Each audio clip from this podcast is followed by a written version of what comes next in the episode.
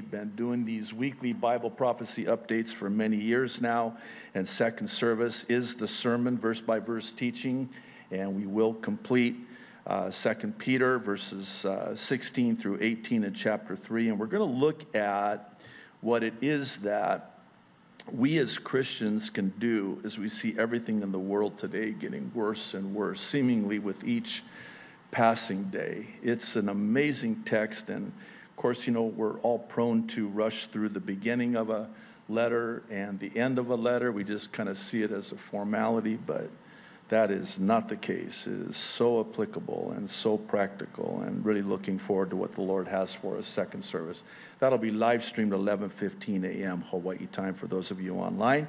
And those of you that are joining us by way of YouTube or Facebook, we'd encourage you to go directly to the website jdfarag.org. There you will find the uncensored, uninterrupted entirety of today's update. So, with that, let's get to it. I need to talk with you about how the time has come for us as Christians to stop beating around the bush. And by beating around the bush, I mean not saying what has to be said, and instead saying what people want said so as to avoid the unpopular and uncomfortable truth. Why? Well, one reason is because of the fear of man. And the fear of man is a trap. By virtue of the fact that we cower in fear such that we're afraid of people's reaction. How are they going to respond? So we tone it down, we kind of, you know, bring it back, dial it back, and and uh, soften it up and, you know, just take the edge off it and, you know, no. Maybe there was a time not too long ago where we lived in a world that was forgiving of that, but we don't live in that world today. Proverbs 29, verse 25 says, Fearing people is a dangerous trap. The fear of man is a snare, as some translations render it. But trusting the Lord means safety. Galatians chapter 1, verse 10, Paul writing to the churches in the area of Galatia, asks and answers this rhetorical question. Listen, am I now trying to win the approval of men or of God? Or am I trying to please men? Again, rhetorical question, and now he's going to answer it. He says, If I were still trying to please men, I would not be a servant of Christ. In other words, it's either one or the other. If I'm a man pleaser, I'm not a God pleaser. And conversely, if I'm a God pleaser, I'm not a man pleaser. Jeremiah, we uh, finished recently the book of Jeremiah and then subsequently the book of Lamentations. Started Ezekiel last week. Oh, man. Great book. favorite book with all the other favorite books of the Bible. But Jeremiah, in particular, when he's called in chapter 1, I want to draw your attention to verse 8 and verse 17. Here's verse 8. God, when he calls Jeremiah, says, Do not be afraid of their faces. Interesting. When they give you stink eye, because they're going to give you stink eye. They're going to give you that look like, you know, the, how do I describe this? that, that look of shock. You know, the eyes are and the jaw drop.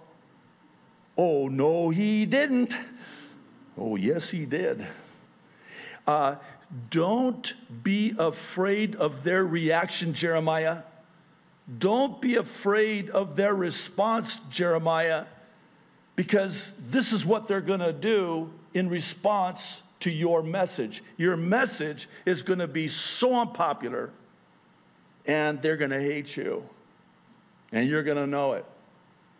So do not be afraid of their faces, for I am with you to deliver you, says the Lord. Now, when you get to verse 17, he takes it further.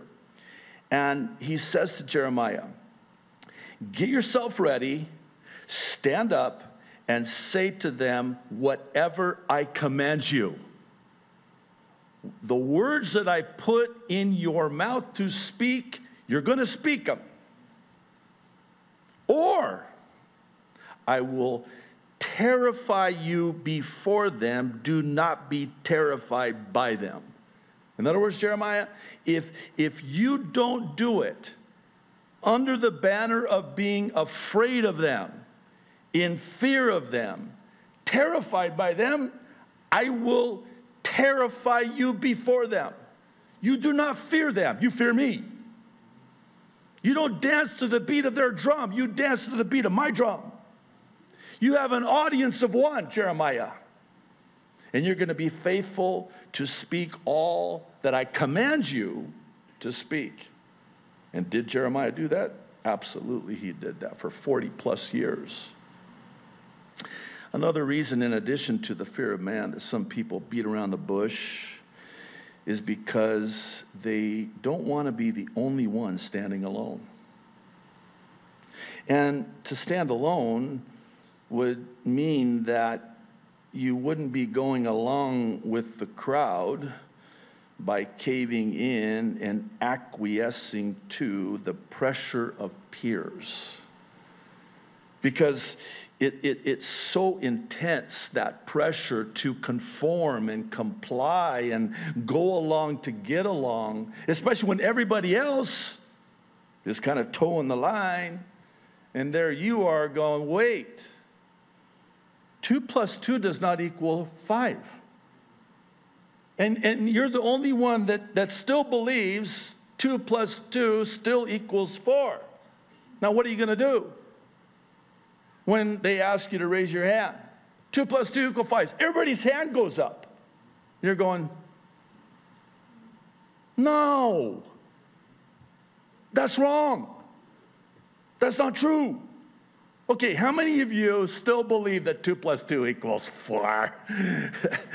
okay, good. Then your hand goes up. Okay, come on, that's not fair. You guys already know the answer to this test. But you're the only one whose hand goes up. You're going against the crowd. You're going against the narrative. I hope you don't mind, but, and we've talked about this guy before in previous updates. I want to draw your attention to him once again. Um, he's kind of this not very well known prophet, Micaiah. And he is to me the standard, the example, the inspiration when it comes to being the only one who was willing to stand alone. I would put him right up there with the prophet Jeremiah, who stood alone against all these false prophets. So here's this Micaiah, and he's up against 400 false prophets of Ahab. And I'm so fond of this prophet because he feared not man, rather, he feared only God. And he had the audacity to go against the narrative. What all of these false prophets were saying, which was what Ahab wanted them to say and was paying them to say, but not Micaiah he dared to go up against them and speak the truth. And this after he'd already been thrown into prison by King Ahab. Why? Because this is the kind of guy that tells it like it is, he doesn't beat around the bush. So, as we're about to see, he's brought before King Ahab again, who at this time is deceiving King Jehoshaphat to get him to go into battle, disguised as him, so he would get killed instead of him. And Jehoshaphat goes for it. What we're going to see in, in a moment, I'm kind of getting ahead of myself. So, this Micaiah, who sits in this dungeon of a prison, because Ahab threw him in there for not telling him what he wanted to hear and only telling him what he needed to hear. So now he's going to go up against all these false prophets who were basically falsely prophesying to King Ahab and Jehoshaphat with him that they would be victorious in this battle. So we'll pick it up, Second Chronicles chapter 18, beginning in verse 3. So Ahab, king of Israel, said to Jehoshaphat, king of Judah, Will you go with me against Ramoth Gilead? And he answered him, I am as you are, and my people as your people. We will be with you in war. And then verse 4 is very interesting. Also, Jehoshaphat said to the king of Israel, uh, Please inquire for the word of the Lord today. Oh, this is uh, what's known as praying after you make a decision instead of before. You know how it is? Okay, I'll, that's okay. You're more spiritual than I am. I do this all the time. You know, you, you, you do something, you make a decision, and you don't pray about it, you don't seek the Lord about it, and then after you make the decision, there's a check, and you're like, uh oh, what, what, just happened? What did I just commit to? What did I just agree to? This is, by the way, why it is that Jehoshaphat is affectionately referred to as jumping Jehoshaphat. He just jumps on board. And, and then he's like, well, maybe we should pray about it. What do you think? Maybe we should inquire of the word of the Lord from the prophets of the Lord. So, verse 5 then the king of Israel gathered the prophets together, 400 men, and said to them, Shall we go to war against Ramoth Gilead, or shall I refrain? So they said, the false prophets, Go up, for God will deliver it into the king's hand. But, verse 6, Jehoshaphat said, um, the um is not in the original text. He's going, wait a minute. Is there not still a prophet of the Lord here? that we may inquire of him. Translated, what are you paying these guys? They're, you have 400 false prophets. These are yes men that are only telling you what you want to hear. What are they going to? Are they going to tell you the truth? No, because you'll kill them. You'll imprison them and or kill them. So no, they're just going. Oh yes, oh King Ahab, yes, go forth. You will conquer and be victorious in battle. Yo. And Jehoshaphat, you got to picture this scene. This would have been very interesting because here's Jehoshaphat going, No, no. Can we get a second opinion from another prophet? Because these guys are bought and paid for and they're just going along with the script. So listen to the response from Ahab to Jehoshaphat. So the king of Israel said to Jehoshaphat, There is still one man by whom we may inquire of the Lord, but I hate him because he never prophesies good concerning me, but always evil. well, Ahab, that's because you're evil. We're told that in the scriptures. He was one of the most evil kings in the history of Israel, the northern tribes. So he says, Yeah, there is one guy. I hate his guts because he, he tells it like it is. And his name is Micaiah, the son of Imlah. And Jehoshaphat said, Come on, man. Again, not in the original, but let not the king say such things. Then the king of Israel, verse 8, called one of his officers and said, Bring Micaiah, the son of Imlah, quickly. Let's get this over with to satisfy Jehoshaphat. Now, it's important to understand again that Micaiah is in prison for doing the very thing that he's now being brought out of prison to do again. So it's like he's given this second chance. And it's almost like the officers that Ahab sends to get him out tell him as much. So they go to him and they basically say, Hey, Micaiah, you're going to get a second chance. Don't blow it this time. So here's what the prophets are saying, you need to tell Ahab the same thing. really? What, what are they telling Ahab? Oh, that he's going to be victorious. Well, Micaiah tells them he cannot go against the word of God, but they take him anyway to prophesy to King Ahab and King Jehoshaphat. Now, it's really interesting, and I would really encourage you in your own time in God's Word to read this account. It's one of the most fascinating accounts in the pages of Holy Writ. Because prior to Micaiah being taken out of his dungeon of a cell to be brought before Ahab and Jehoshaphat. These 400 prophets, I mean, they put on a show. Props, everything. Very dra- dramatic. They acted it out, dramatized it. You're going to be victorious like these horns. You will conquer. And, and I mean, what a show. I mean, after all, they're getting paid the big bucks by Ahab to do stuff like that. So Micaiah is apprised of this. So that's, that's what they're telling Ahab, and they did a really, they had a really impressive PowerPoint presentation, just so you know, Micaiah. So he's like, okay, whatever. I mean, he already knows he's hated and despised, and he also knows they're not going to listen to him anyway. So he decides to respond with what one has called a sanctified sarcasm. Sanctified. Sarcasm. Sanctified. Did I say sanctified? Yeah. So, verse 14. Then he came to the king, and the king said to him, I could just picture the tone. Oh, I would have loved to have been there. Micaiah, shall we go to war against Ramoth Gilead, or shall I refrain? and he says, Micaiah, yeah, go ahead. Again, not in the original, but go and prosper, and they shall be delivered into your hand. Can I go now?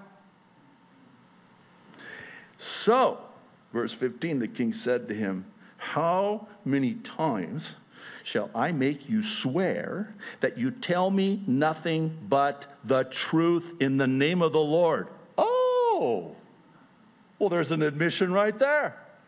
I mean, not so surprising that he knows Micaiah is being sarcastic. I mean, he's seen this movie before with Micaiah. I would have loved to have known this guy and his personality. I can't wait to meet him in heaven. But what is a little bit surprising is that Ahab is acknowledging that he does speak the truth in the name of the Lord. That's interesting. So, verse 17 And the king of Israel said to Jehoshaphat, This is after Micaiah is being sarcastic like that. Did I not tell you he would not prophesy good concerning me, but evil? This is why I hate this guy. This is why I imprison this guy. Then Micaiah said, Therefore, hear the word of the Lord. You'll forgive my paraphrase. You want the truth? Uh, like I said, you'll forgive my paraphrase. You have to. You want the truth, Ahab? I'll give you the truth. I saw the Lord sitting on his throne, and all the hosts of heaven standing on his right hand and his left. And the Lord said, Who will persuade Ahab, king of Israel, to go up that he may fall at Ramoth Gilead? So one spoke in this manner, and another spoke in that manner. Then a spirit came forward and stood before the Lord and said, I will persuade him. The Lord said to him, In what way? So he said, I will go out and be a lying spirit in the mouth of all his prophets. And the Lord said, You shall persuade him and also prevail. Go out and do so. Now, this is Micaiah telling this to Ahab. Therefore, look, Ahab, the Lord has put a lying spirit in the mouth of these prophets. And I, if, man, if I could have been a fly on a camel to watch this, I picture Micaiah pointing to every single one of them. The Lord has put a lying spirit in the mouth of every single one of these guys and the Lord has declared disaster against you, and that's the truth. You know what? In the end, Micaiah was right. That's exactly what happened. Ahab was killed in battle, despite Jehoshaphat agreeing to dress up like Ahab.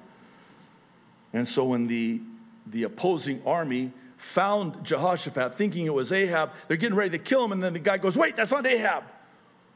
It's not, no, they spared his life. Uh, I think Jehoshaphat started praying before uh, after that happened because it almost cost him his life. So they find Ahab and they kill him exactly as the prophet Micaiah had spoken and prophesied. Yeah, but come on, that's a message of doom and gloom. It's a, it's a message of disaster. Well, that's what happened. It's the truth. What do you want me to just speak smooth things? Yeah, tell me lies, tell me sweet little lies. Sorry about that. I hope you don't think that about that song. I had a flashback. I'm back now. Pastor, where are you going with this? I, here's where I'm going. We desperately need Micaiahs who won't beat around the bush, that are willing to speak the truth, even though they know they may stand alone. If you'll kindly allow me to, I must, like Micaiah, speak that which must be spoken. And in order to do that, we're going to go ahead at this time and end the live stream on YouTube and Facebook and redirect you to the website if you're not already there. All right. Here goes. Netanyahu and Trump are deceivers. Should we bow our heads, close our eyes? You can slip out at this time if you want. Um, I'm not afraid at how you're by your faces. I mean, not, nothing against your faces, but if you're going to look at me with that look, like with Jeremiah, I'm not. I have to answer to an audience of one. Uh, they are deceivers and not to be trusted. Now, let me hasten to say, because I know what you're thinking, because I can read minds. In fact, let me just. Oh, you're so one sided. And I, have been accused of so many things, despite both sides being two sides of the same coin, as we talked about a couple of weeks ago. Well, did you vote for Biden? No. Uh, are you uh, are you Biden? Are you uh, on the on the left? No. Actually, I don't even know if Biden is actually, and I really mean this. I don't know if he's really human. How are we doing? Are we? Well, you're still here, so. If these actors and that's what they are. Actors following a script are still fully human, then there's still hope for them because they need Jesus. There's still hope if they're still human for their salvation. I hope you don't tire of me saying this, but it matters not whether or not one is a conservative or a liberal, a Republican or a Democrat, a right or on the left. It only matters whether or not one is saved or lost. And I know I've talked about this ad nauseum over the last how many months, even maybe years, but we are playing into the hand of the enemy because it's all designed to pit us one against the other. And sadly, the world is seemingly standing in line to buy the lie which Jesus himself warned would be the number one sign of the time of the end. We've talked about this as well. Uh, perhaps it would be appropriate just parenthetically to, by way of a friendly reminder, tell you that the number one prophecy that would mark the end times, the last days before the rapture of the church, is not wars and rumors of wars or earthquakes or famines or pestilence or whatever. The number one sign, wait for it, deception. Do not be deceived.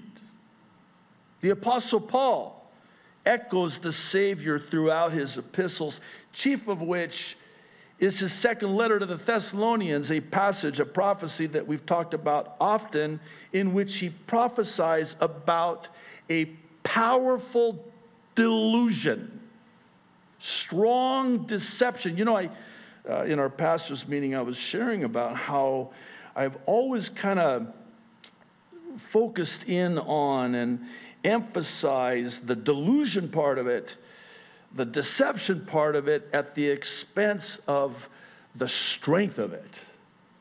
How powerful it is. These are powerfully deceived people. And, and, it's, it's a very powerful and very strong deception.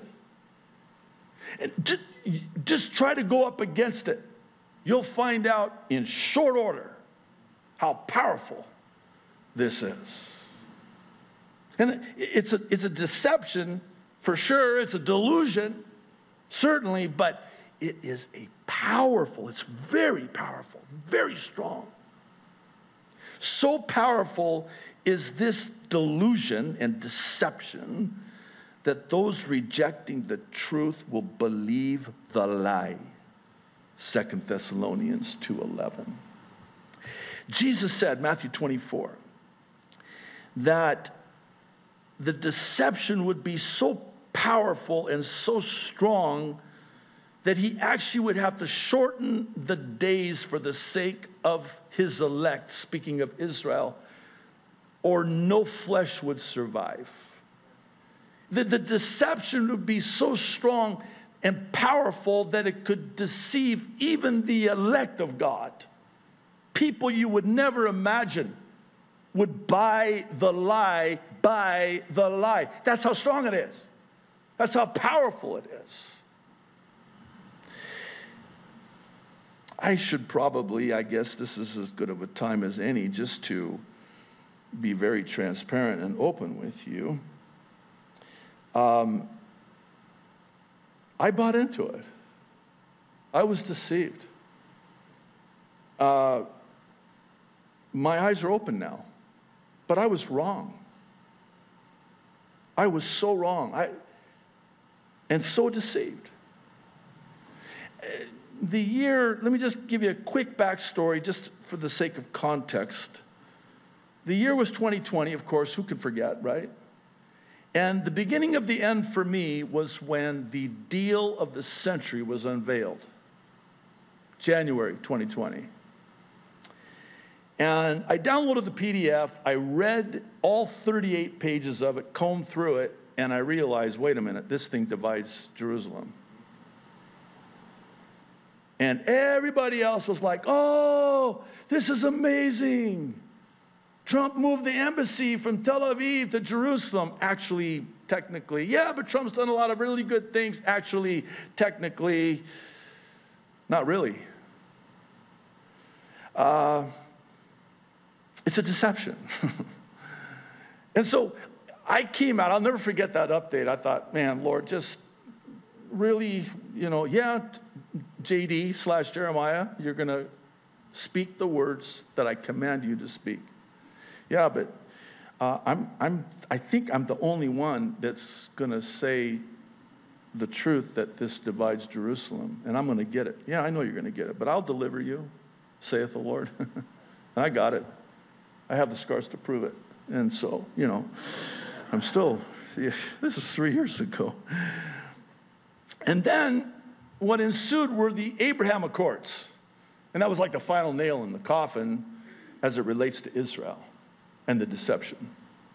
And keep in mind, you had the Trump and Netanyahu team. I want to come back to that. Now, what really did it was when when Donald J. Trump announced Operation Warp Speed. And that was it. That's when my eyes were opened. And I want to talk a little bit about that.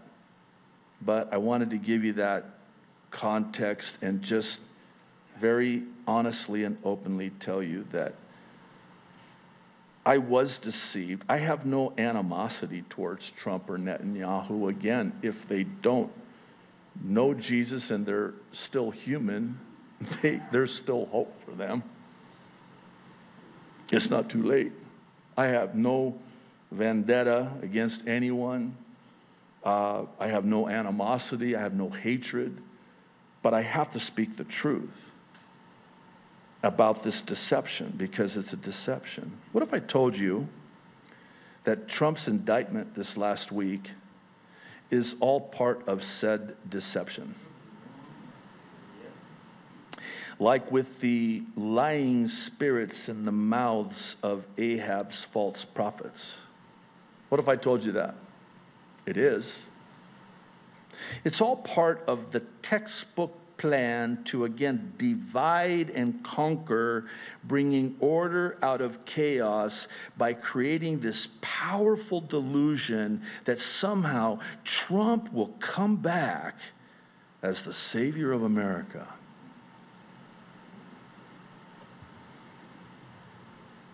It's for this reason that it's incumbent upon me to expose the fruitless deeds of darkness as the apostle Paul exhorts us to in Ephesians 5:11.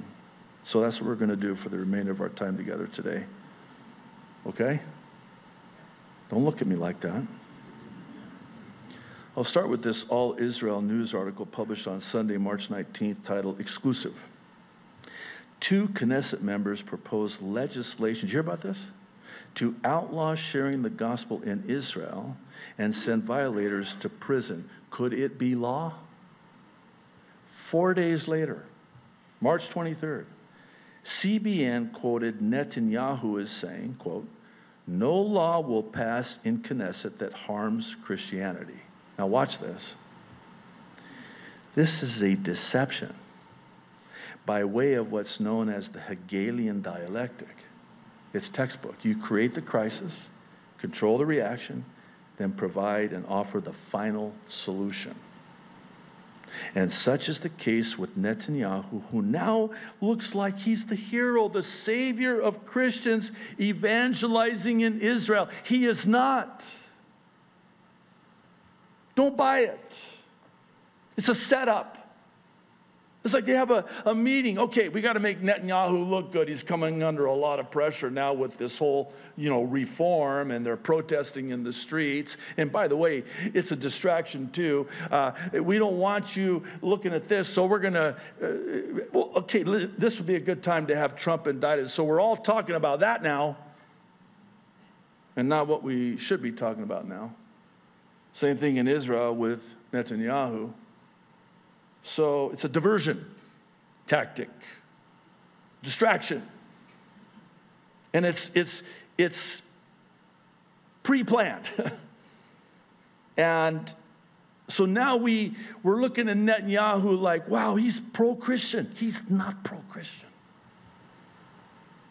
For me personally, the mask finally came off, pun intended, by the way, concerning Netanyahu back in January of this year, at which time I had shared in an update at the time a Jordan Peterson interview with Benjamin Netanyahu. The damning portion of this interview was edited out and self centered, uh, censored, self centered, talk about myself. I'm very self centered.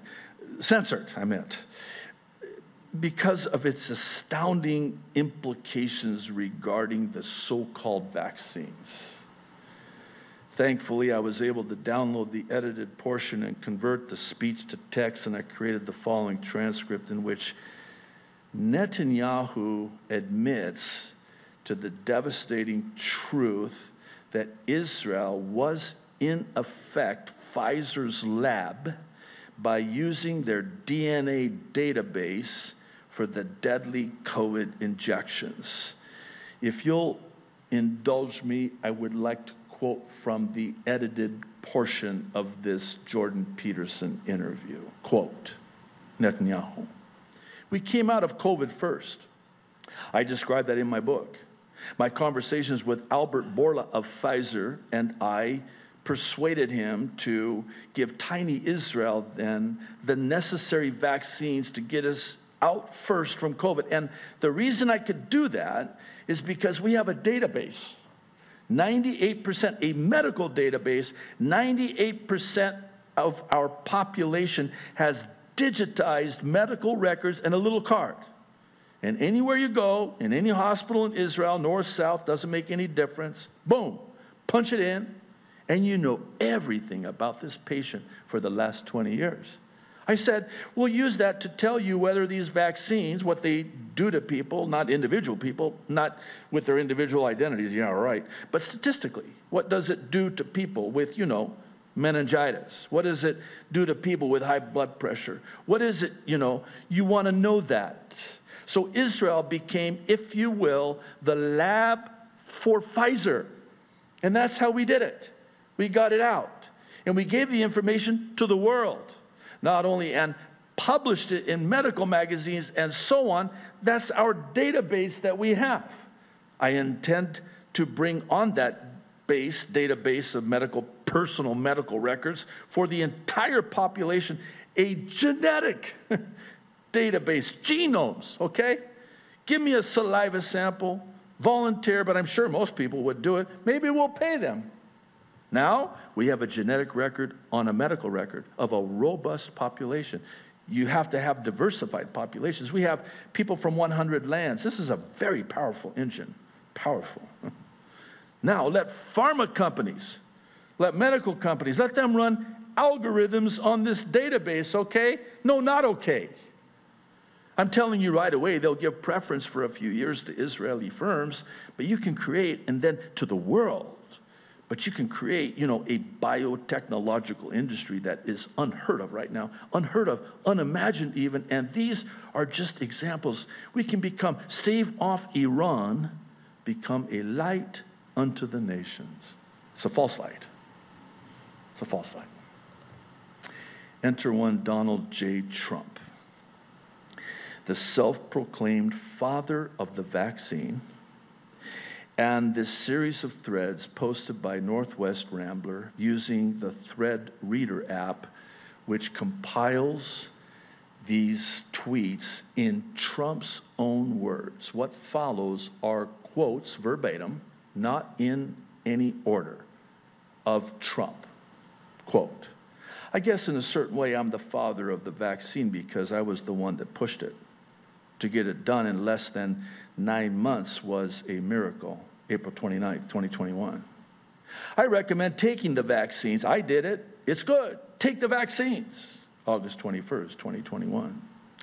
I hope everyone remembers when they're getting the COVID 19 vaccine that if I wasn't president, you wouldn't be getting that beautiful shot for five years at best, and probably wouldn't be getting it at all. I hope everyone remembers. Oh, yeah, I remember. that was February 28, 2021. I would recommend it, and I would recommend it to a lot of people that don't want to get it. And a lot of those people voted for me, quite frankly. This is March 16, 2021. Bear with me. Just hear me out, please. I, I want to, I want to, how do I, I'll, I'll pose it in, in a form of a, a question, okay? Do you really believe that when Trump was not quote unquote reelected, really reselected. And Biden became the president who allegedly stole the election, selection. Do you believe that really happened? Or do you believe that that was all part of the plan to get Trump out, put this, whatever he is, in? That was me, wasn't it? Well, okay, I'm an equal opportunity offender, so there. You feel better now with, I'm tackling both sides of the same coin. So, and then the whole January 6th thing. And then the whole voter fraud and the voting machines. And then, you know, uh, he's not my president and Trump won and on and on and on. That was all planned. Do you believe that? Well, let's continue. I might as well. It gets worse. This is uh, December 17th, 2020. Get those shots, everyone. Uh, February 28th, 2021. Everybody, go get your shot. This is Donald J. Trump. It works incredibly well.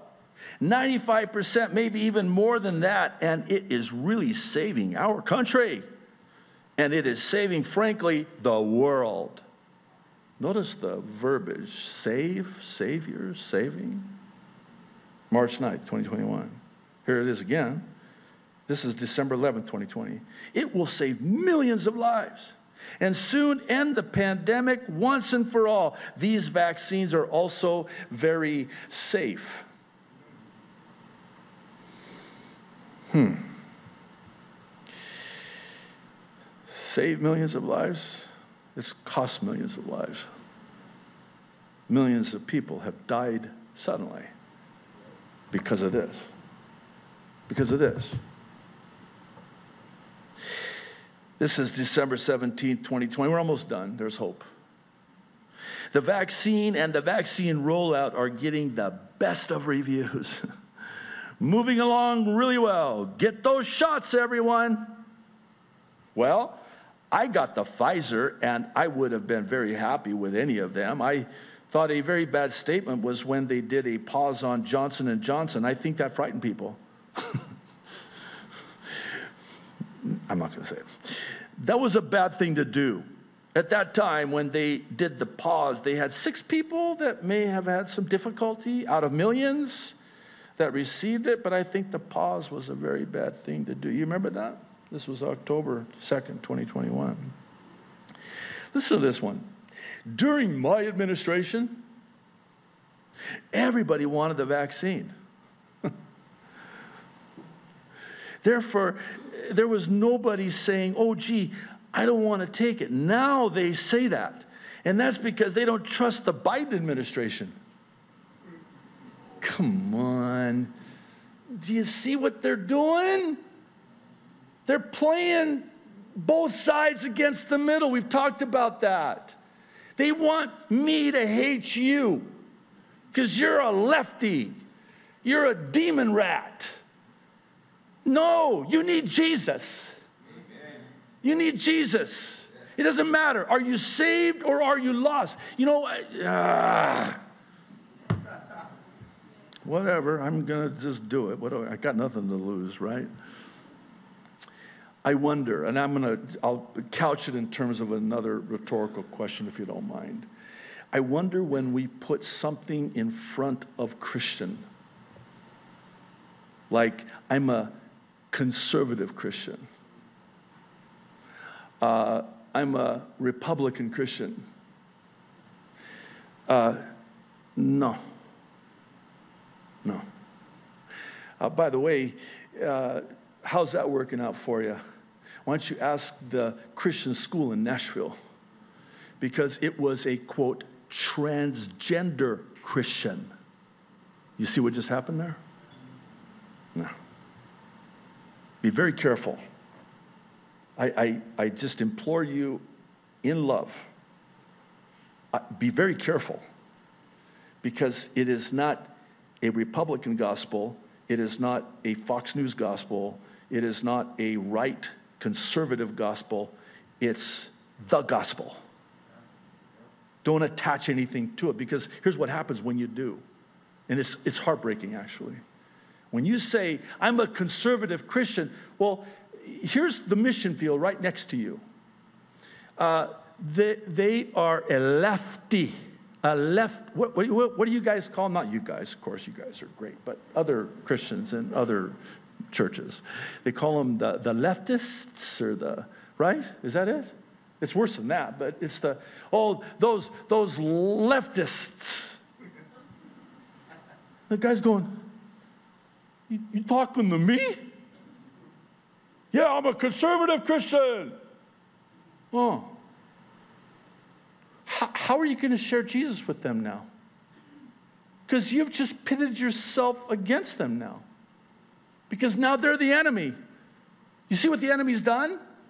Because now the enemy is no longer the enemy, and now people are the enemy because I guess now we wrestle against flesh and blood and not principalities and powers of darkness and wickedness in high places.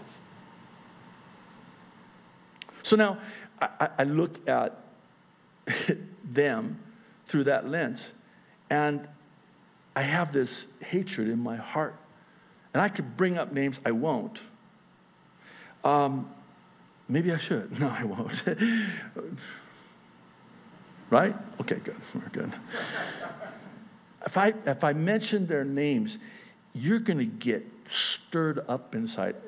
I promise you, your blood pressure will go up. Not them.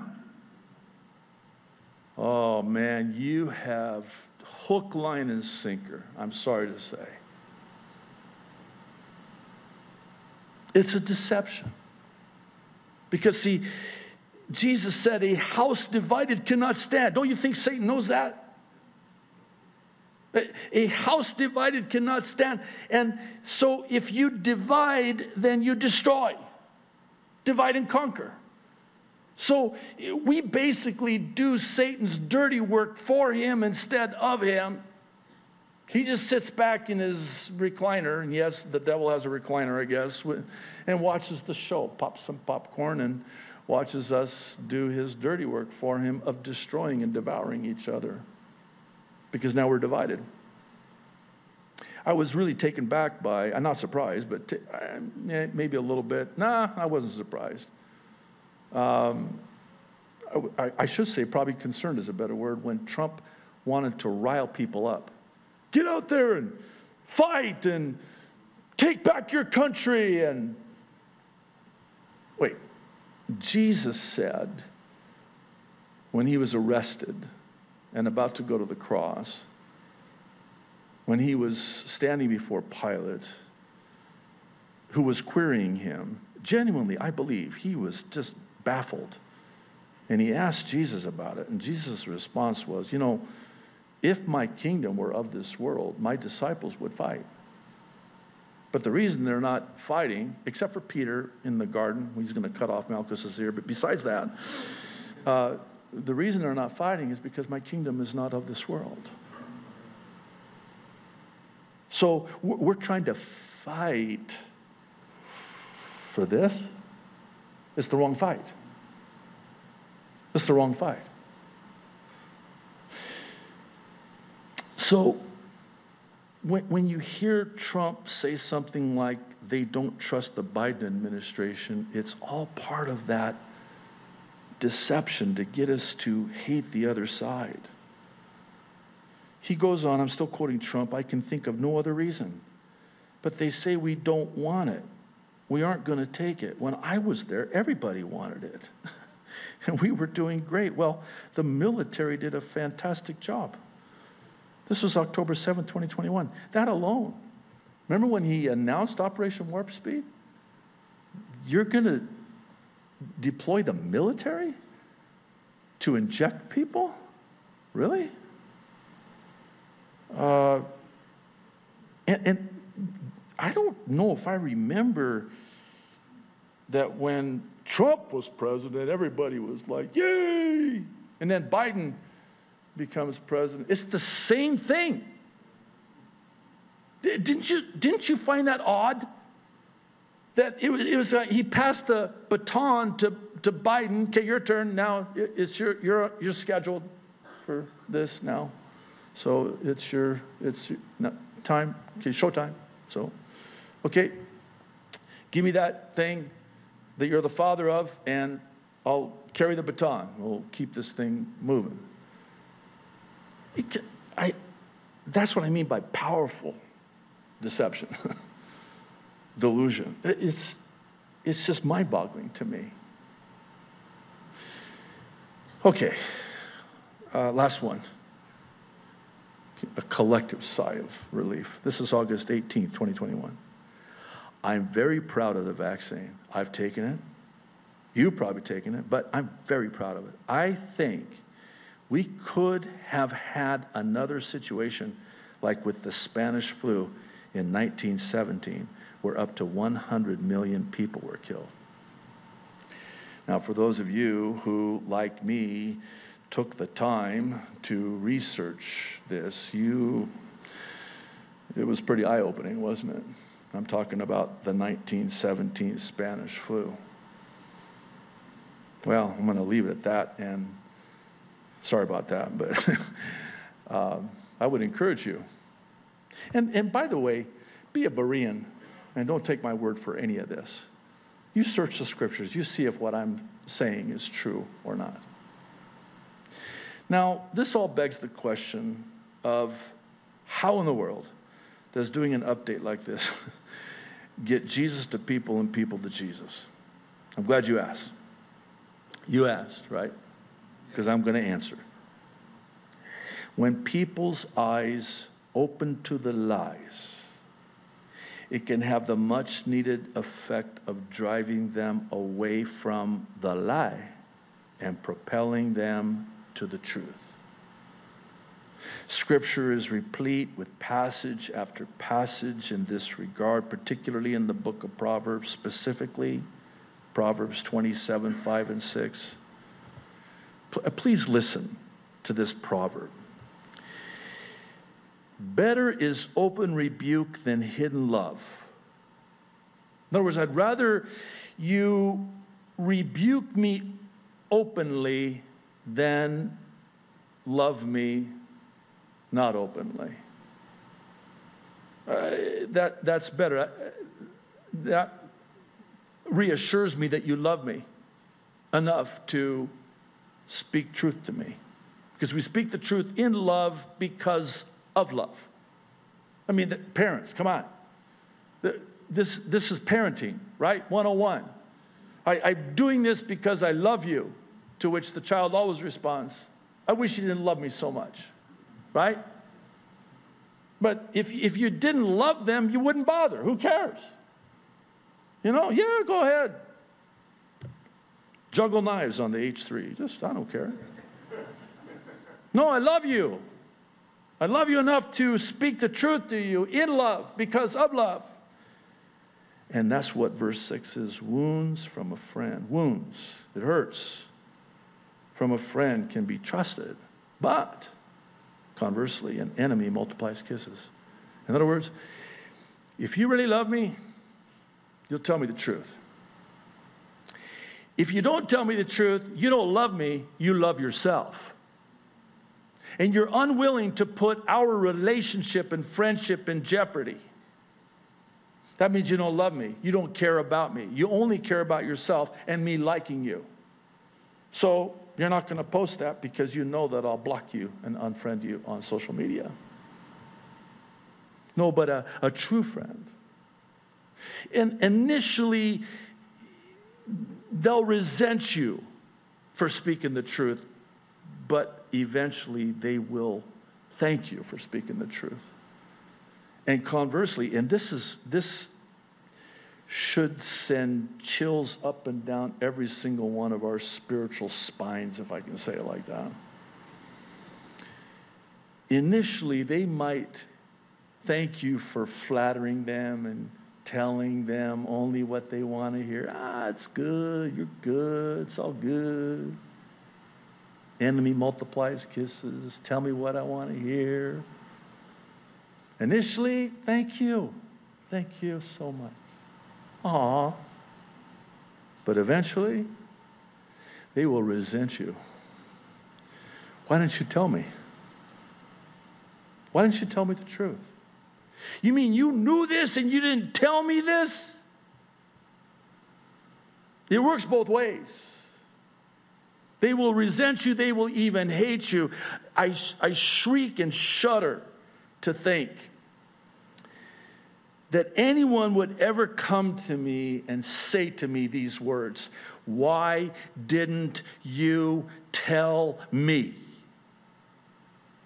No, I told you, but that's on you. How you respond is not on me. This is the Ezekiel watchman. Your blood is not on my hands because I warned you. Now, your blood would be on my hands if I didn't warn you about what's coming and speak the truth and not hold back and stop beating around the bush. Stop dancing around. Uh, we don't want to offend anyone. What? So you're going to offend them into hell? I mean, you're going to flatter them into hell instead of offending them into heaven? I was talking with Dan yesterday, and he, he made a comment. I couldn't agree more. He said, The gospel's offensive. By its very nature, I mean, my goodness, we're going to end with the gospel as we always do, but how offensive is the gospel? It, it, it, it, it's very offensive because it, it says, I'm a sinner. I'm offended by that. Well, I'm going to offend you right into heaven, man. Because I'd rather offend you into heaven than flatter you into hell. So I got to tell you the truth because I love you. I care about you. Oh, I'll end the way we began and lovingly say that we live in a day that is most unforgiving of beating around the bush to avoid the hard truth. The result is people's eyes remained closed under the banner of there being no alarm to wake them from their spiritual slumber. Paul speaks to this in Romans chapter 13, beginning in verse 11. He says, And do this, understanding the present time the hour has come for you to wake up from your slumber because our salvation is nearer now than when we first believed. The night is nearly over, the day is almost here. So let us put aside the deeds of darkness and put on the armor of light. Let us behave decently as in the daytime, not in orgies and drunkenness, not in sexual immorality and debauchery, not in dissension and jealousy uh, interesting to note that jealousy and dissension would rise to the level of orgies and sexual immorality and debauchery. I think we're too dismissive of dissension, division, jealousy, covetousness, gossiping, rumors. Rather, verse 14, clothe yourself with the Lord Jesus Christ and do not think about how to gratify the desires of the sinful nature. Here's the bottom line, and I appreciate your patience with me. Please know that I take no delight in doing an update like this today. The hour has indeed come, and the night is nearly over. So, and I say this in love, and the Lord knows my heart, and I'll include myself in this. I'm just as prone as anyone. Let's stop beating around the bush. Because of what's at stake. It's not just that lives are at stake, eternal lives are at stake. And this is no time to be pulling back and beating around the bush and not ruffle any feathers. Uh, listen, ruffle feathers. If it means keeping them out of hell and getting them into heaven. Every single one of us, I would venture to say, had our feathers ruffled when we came to Christ, right? Those feathers had to be ruffled. That's what brought us to Christ. That's what the gospel is. Again, as Dan said, it's offensive. What is the gospel? The gospel is you were dead in your trespasses. And you have sinned against God, and there's a penalty. It's the death penalty for that sin. But here's the good news the gospel Jesus came and he died for you, he was crucified. He was buried and he resurrected on the third day, which we're going to celebrate next Sunday. And he's coming back again one day. That's the good news. Yeah, praise the Lord. The ABCs of salvation. Now, I need to preface this, if you don't mind, because, uh, man, what is it about? You know, we started doing this about, what, probably four years ago now? And, I mean, surprise, surprise, people got, started getting saved all over the world because it's so childlike simple. I never intended for the ABC. By the way, I didn't come up with this. Uh, this somebody else. I was doing a search online. It just actually it was my wife. I got to give her the credit. She's like, you need to start sharing the gospel at the end of the prophecy updates. Yes, dear. So yeah, I want to sound all yeah, I want to sound all spiritual, like yes, being the man of God that I am. And now my wife called me out on it.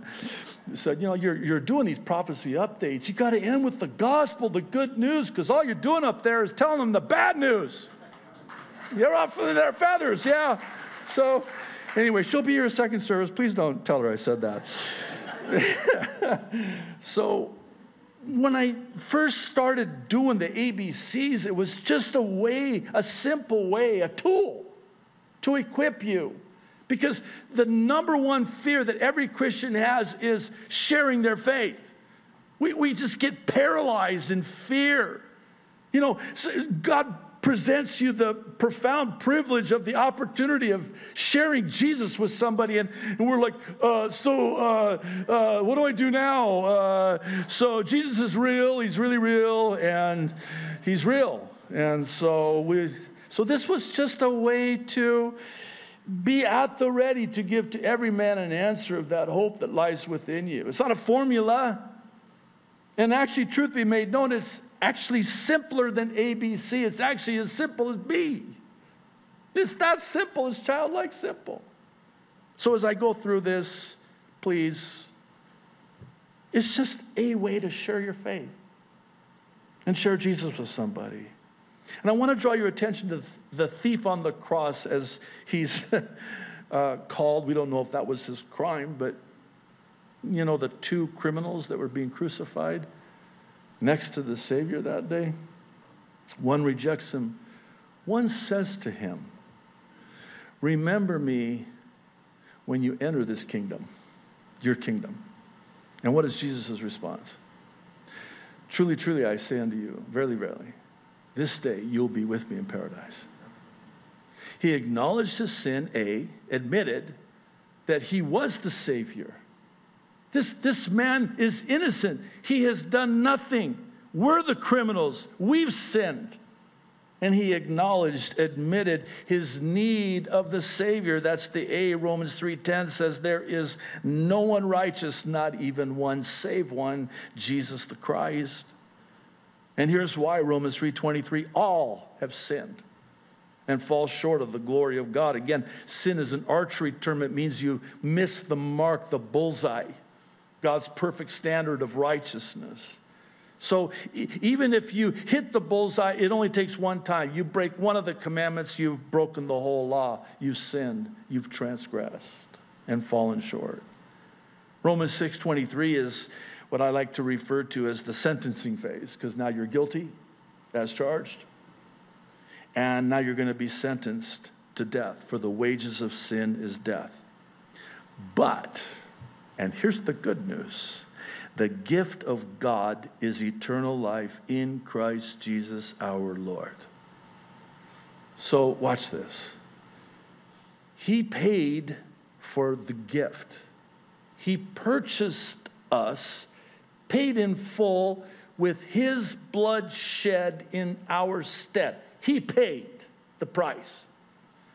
And then he offers us the gift. You know how it is when you give someone a gift? Uh, what do they do? Well, they re-gift it, is what they do, but it's, if you try to pay for it, it's not a gift, it's a purchase. No, no, it's a gift. You don't pay for it. Someone else did. Jesus did. He paid the how much did it cost? Everything. It cost him everything. But he paid in full, and he offers you this gift. What's the gift? Eternal life. It's a gift that he paid for. Now, the B, very central, is for simply, simply believe. For God so loved the world that he gave his only begotten Son, that whosoever would do the ABCs of salvation, no. Whosoever would get water baptized, no. Whosoever would have membership in a church, no. Whosoever would believe would not perish, but have everlasting life. It's that simple. Romans 10 9 and 10 says, If you believe in your heart that God raised Jesus from the dead, you will be saved. And the C, lastly, is for call upon the name of the Lord. Romans 10 9 and 10 also says, If you confess with your mouth Jesus is Lord and believe in your heart that God raised him from the dead, you will be saved. And here's why. For it is with your heart that you believe and are justified, and it is with your mouth that you confess and are saved. And lastly, very simple, childlike simple, Romans 10 13. All who call upon the name of the Lord will, will be saved. Uh, we were traveling down memory lane, Dan and I, and uh, oh, so many memories. Um, it, it, was a January night in 1982. We were talking about the house that uh, we were renting at the time that I got evicted from. I think it was house number 10 that I got evicted from, but uh, I got saved in that house on a cold January night in 1982, and all I did was call upon the Lord the name of the Lord. I woke up the next morning, I was a new creation in Christ. Old things had passed away. And then my brother from another mother comes to Christ, and oh, so simple. Just call upon the name of the Lord, believing in your heart, putting your trust in Him. All right, today's but God testimony. I, you'll see why I chose it. Uh, I think a word fitly spoken, it comes from Aaron Lund, who writes Hello, JD. I found you during COVID. I was trying to find out why Christians were so obsessed with Trump. Trump said some blasphemous stuff, so I was confused. For instance, Trump told people in a speech, You knew I was a snake and you let me in. That was that snake poem. And another interview saying he didn't have to ask for forgiveness. Who talks like that? I saw a clip of you talking about Q. This is 2020. And I had to find you. I was thinking, finally, someone that's a Christian and a pastor saw what I saw. I am a former Catholic and have been lost for probably 24 years. I've always been close to Jesus and God, but still lost, wondering where I fit in. I may not like Trump, but if it wasn't for my quest to find out why Christians liked him, I wouldn't have found you. I guess he did some good, LOL. Okay. Honestly, I know the Holy Spirit led me to you. I am born again because of your ABCs of salvation. I thank the Lord I found you and your congregation. Thank you, Jesus. My eyes are so open now. I'll always continue to watch you as long as possible until we meet in the rapture. Thank you for preaching the whole Bible. I am learning a lot. Love, Aaron. Kabono, come on up. Why don't you. Uh, stand and we'll close in prayer song. Again, thank you so much for your grace. You're very gracious to me, patient with me. And so I do thank you for that. Father in heaven, I, Uh, again, this is tough stuff. But it's so needed because it's the truth. And so, Lord, I just pray that the Holy Spirit, as only you can, are always so faithful to, will take it from here and do that needed work in all of our lives concerning this. That there would be eyes opened to the truth. Lord, thank you that it's not about right or left, it's about lost or saved, and that you are our Savior.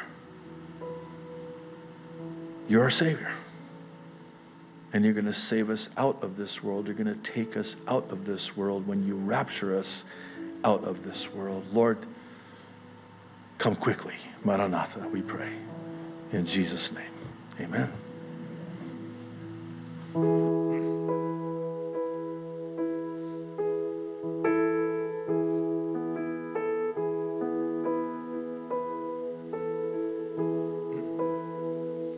The fate I dread, I know I am forgiven, the future sure the price it has been paid. For Jesus bled and suffered for my